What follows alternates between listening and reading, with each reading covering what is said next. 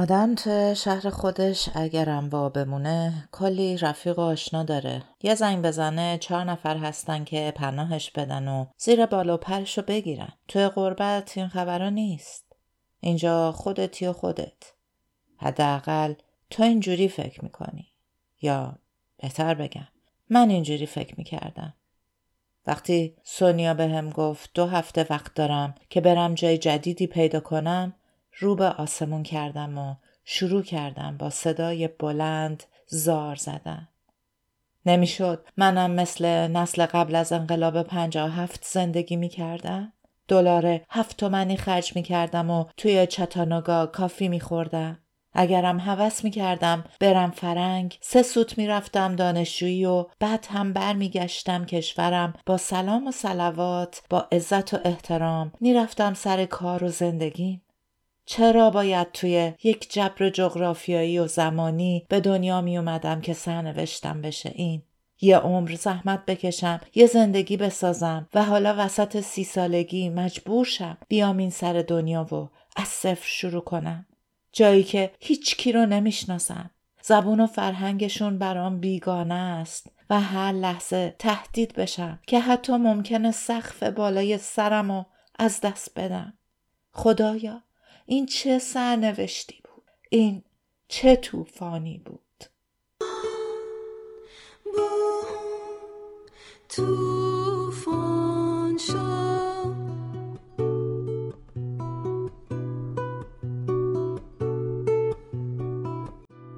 من مونا مهراین هستم و شما به پادکست گریز از مرکز گوش می‌کنید. توی این اپیزود در مورد حکمتی که مهاجرت برای من داشت براتون صحبت می‌کنم.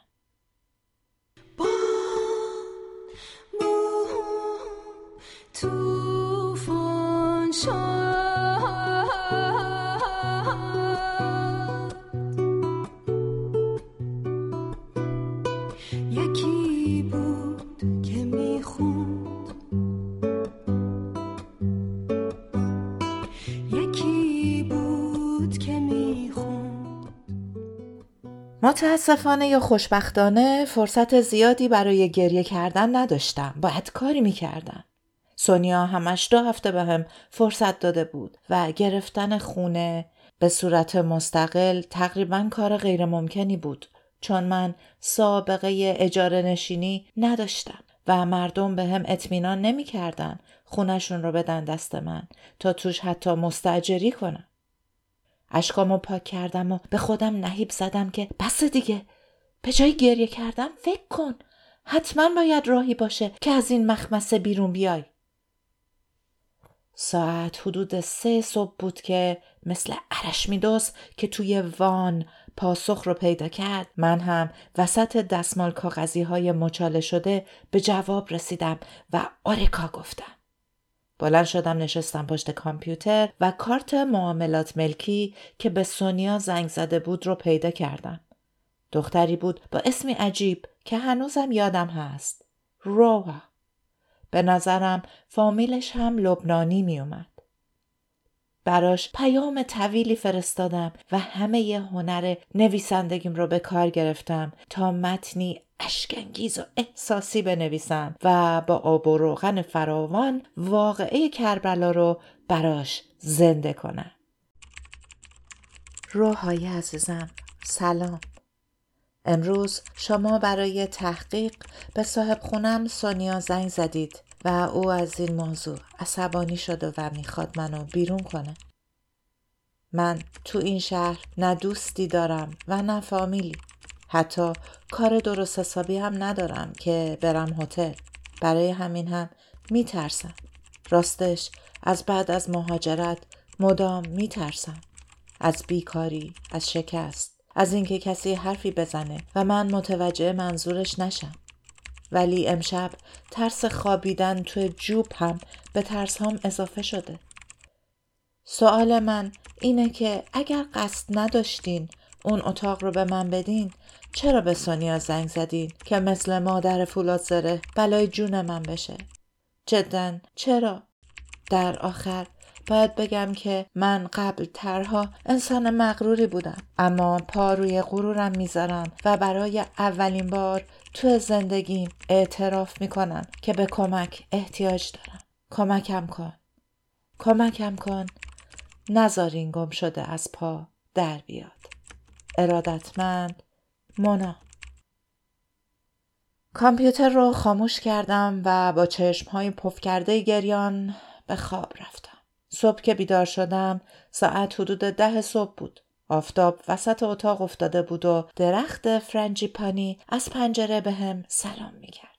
دست و رو نشسته رفتم سراغ لپتاپم. اونچه که منتظرش بودم ساعت نه صبح فرستاده شده بود.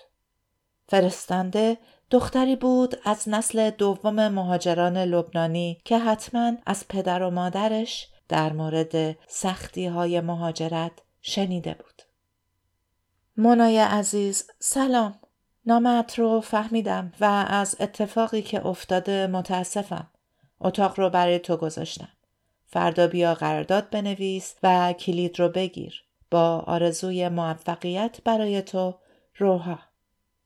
و بدین سان من به دو هفته مهلتی که سونیا داده بود نیاز پیدا نکردم. دو روز بعد چمدونم رو برداشتم و کلید رو چرخوندم و وارد اتاق کوچیک و محقری شدم که دوازده متر بیشتر نبود.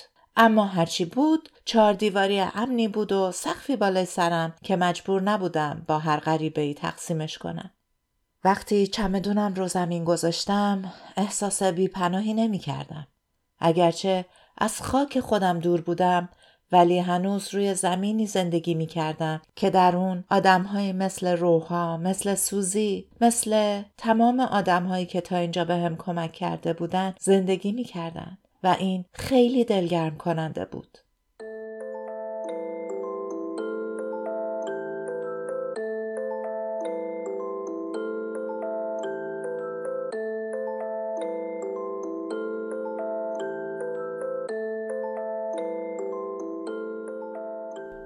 خود اتاق چنگی به دل نمی‌زد.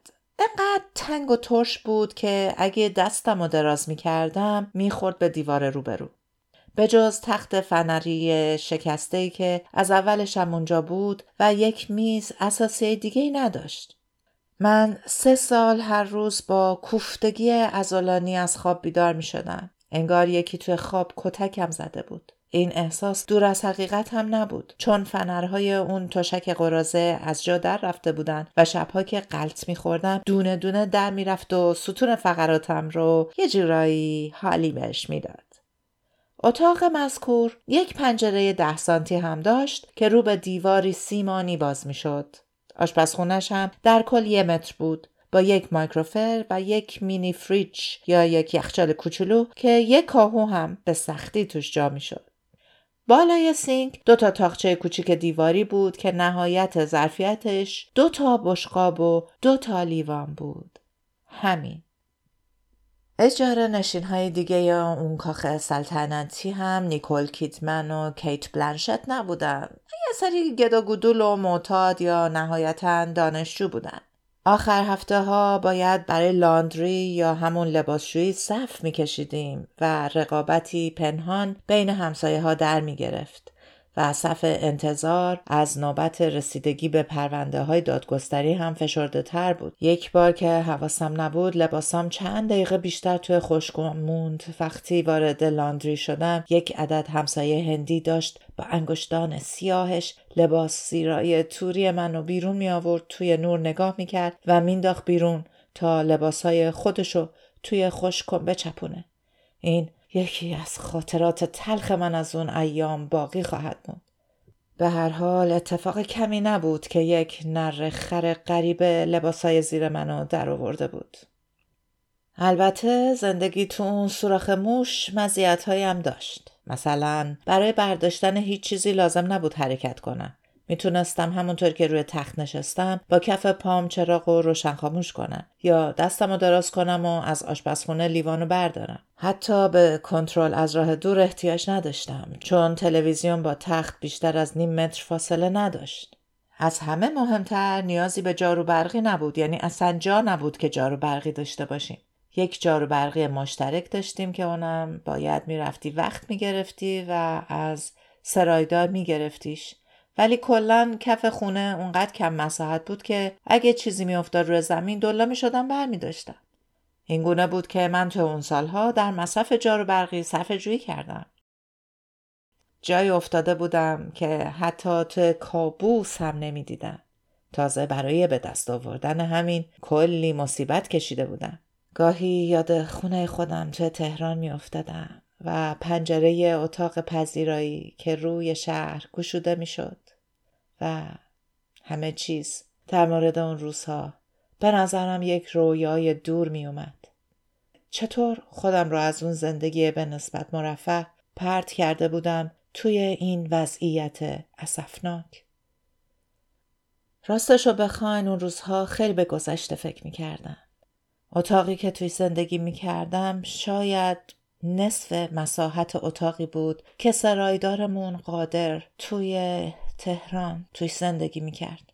یکی از شبایی که خیلی دلم گرفته بود فکر عجیبی به سرم زد.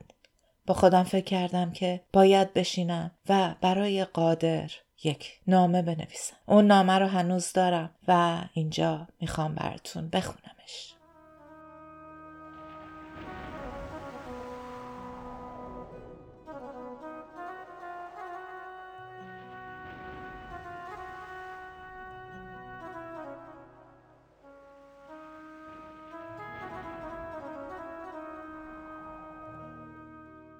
قادر عزیزم مدتی این مصنوی تأخیر شد.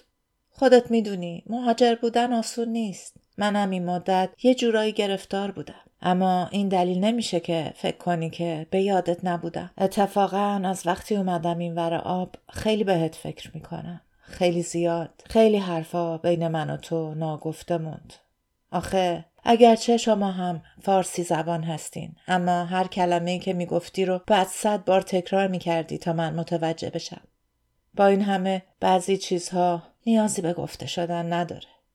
یادته بعضی روزا که از سر کوچه با ماشین میپیچیدم توی پارکینگ دم در وایساده بودی و داشتی سیگار میکشیدی؟ شیشه ماشین رو می‌دادم پایین و به شوخی اخ می‌کردم و می‌گفتم مگه نمی‌دونی سیگار برای سلامتیت ضرر داره؟ و تو اون لبخند گل و گشاد و خوشگلتو تحویلم می‌دادی. تو عاشق بارون بودی. آخه هر وقت بارون میومد می‌رفتی دم در و یه سیگار روشن می‌کردی. آدمایی که عاشق بارون هستن این کارو می‌کنن. عاشق ماکارونی هم بودی. یادم یه بار که داشتی شیشه های خونم رو تمیز می‌کردی و من نهار ماکارونی پخته بودم خودت بهم گفتی. شوهر سابقم هم عاشق ماکارونی بود. ما زیاد ماکارنی میخوردیم. هر وقت ماکارنی داشتیم برات یک بشقاب کنار میذاشتم. بعد از اینکه از اسخر جدا شدم به عشق تو ماکارنی درست می‌کردم. خب دوستت داشتم دیگه. تو هم منو دوست داشتی. مگه نه؟ یادم یک بار بعد از اینکه تازه جدا شده بودم اول اون تابستون لعنتی داشتم سر پشت بوم توی سر و کله کولر می‌زدم که تو اومدی بالا و گفتی خانم جان من که نمردم شما پوشال عوض کنی. بفرما پایین. خودم درستش می‌کنم. هر وقتم بهت می‌خواستم پول بدم سرخ و سفید می‌شدی یا سرتو مینداختی پایین. تو هیچ وقت نگام نمی‌کردی. فقط گاهی دم صبح یواشکی میومدی سر پشت بوم من رو از پنجره توی رخت خواب دید می‌زدی.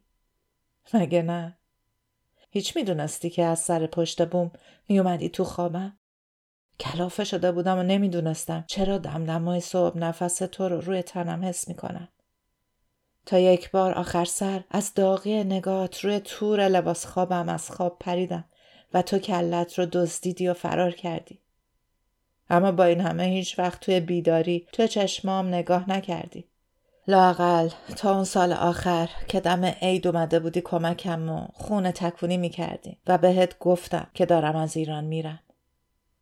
برگشتی و برای اولین بار توی چشمم نگاه کردی و گفتی برای چی می‌خوای بری؟ اینجا که خونه داری، کار داری، پدر مادر داری، کجا می‌خوای بری؟ بهت گفتم اینجا دیگه برام تنگه، دلم گرفته. اینجا شبیه یه قفسه. دستمال رو توی سطل آب و کف چلوندی و زیر لب گفتی باشه هرچی است وطنه. و من نفهمیدم چه دردی توی صدات بود چه دلتنگی برای کوچه های کابل توی نگات بود قادر جان این روزا زیاد یاد تو میافتم به اون لبخندای پهن و غمگینت به اون اتاقک کوچیکی که داشتی و من گاهی برات دم در ماکارونی می آوردم. می‌دونی من این روزا توی یه اتاقی کوچیکتر از اون چی که تو داشتی دارم زندگی می‌کنم. منم اینجا غریب و بیزبونم. لحجه اینا رو نمی‌فهمم و هر حرفی رو باید بارها تکرار کنم تا دستگیرم بشه. منم از سر درموندگی لبخندای پهن و دلقش آور می‌زنم. راستی هیچ وقت فکر می‌کردی اون خانم دکتر شیک و مرفه و شاد سرنوشت مشابهی با تو پیدا کنه؟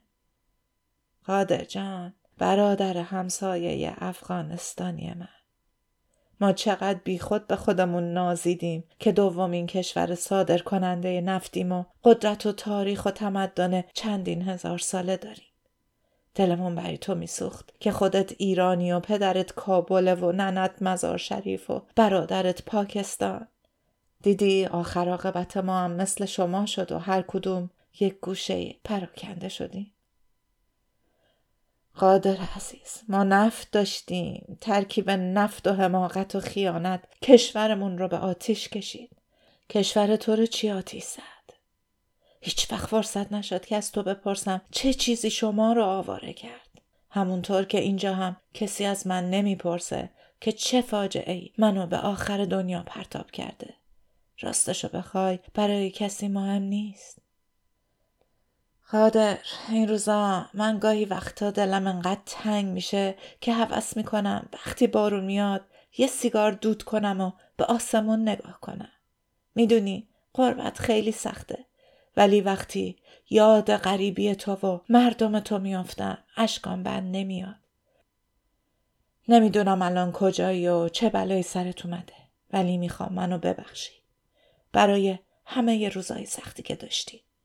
این روزها که بی پناهم بهتر می‌فهمم که ما ملت میهمان نواز در حق شما چه ها کردیم.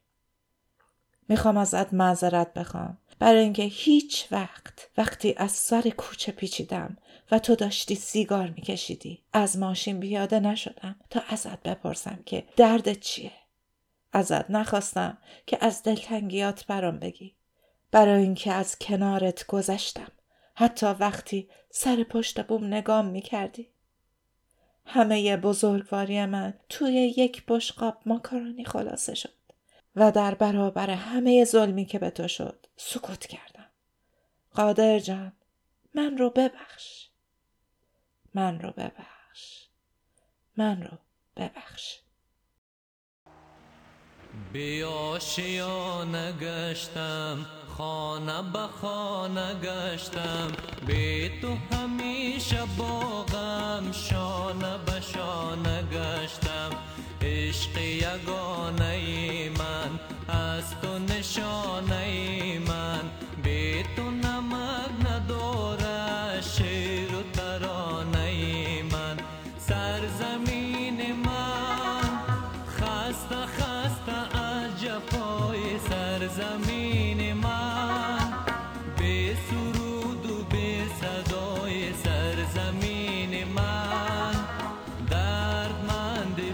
جفای سرزمین من اول این اپیزود گفتم که از خدا پرسیدم که چرا من؟ چرا این طوفان؟ راستش خدا هیچ وقت با من حرف نزد ولی من خودم جواب سوالم رو مدت هاست پیدا کردم. فکر کنم شما هم پیدا کرده باشید. من قبل از مهاجرت آدم موفقی بودم ولی پر بودم از غرور و منیت. تمام موفقیت هامو پای کار درست بودن خودم میذاشتم. مهاجرت من را از نقطه قدرتم پرتاب کرد به نقطه ضعفم. فرو رفتن تو عمق بدبختی برای خودش یه جور خوشبختیه. برای هیچ کس آرزو نمی کنم. اما واقعا تجربه بینظیریه. من که از روزگار بابت اون روزا ممنونم. مثل یک معلم سختگیر من لوس و خام و ناز پرورده رو گرفت و جزغاله کرد. این وسط یه مقدار از ترسامم دود شد و رفت. حالا دیگه می‌دونم که با دو تا لیوان و دو تا بشقاب و دو تا کارد چنگالم میشه زنده موند و حتی بدون اونها هم. همونطور که بودا بدون کاسه رفت و به روشنایی رسید.